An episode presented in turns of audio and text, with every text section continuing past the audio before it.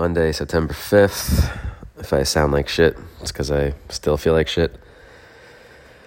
Anyway, uh, happy Labor Day, last day of summer for many of you folk. First day of school here in Costa Rica for uh, my two guys. And I don't know if you know on, on like Instagram, they have like a history type of area where you can see what happened on this date and things you might have posted. Three years ago today, my oldest son started kindergarten uh, in Brooklyn. And today, three years to the day, my youngest son started kindergarten. And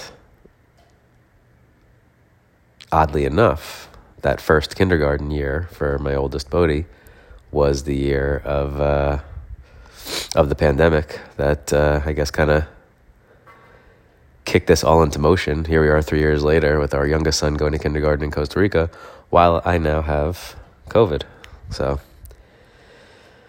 whatever the hell that all means. anyway, third grade, kindergarten. Feels like these uh these kids are growing up, man. Just happens. I know they would. everyone says happens so fast. Um, it does, but at the same time, I feel like I'm taking it all in as it happens.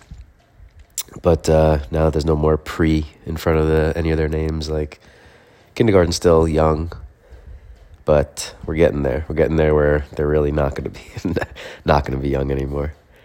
Uh, and they both had a great, great first day. Got to see all their friends again, and uh, mostly new teachers, but. Um, whatever it was. It was a successful day one for them, not so much for me. I just got to lay here and do nothing, try to rest my body. Hopefully, uh, hopefully feel good tomorrow. Get back to uh, some sense of normalization, if that's even a word. I don't know. Maybe it's the medicine talking, but um, yeah, just put it on record. First day of La Paz, third grade, kindergarten. Gonna be a good year.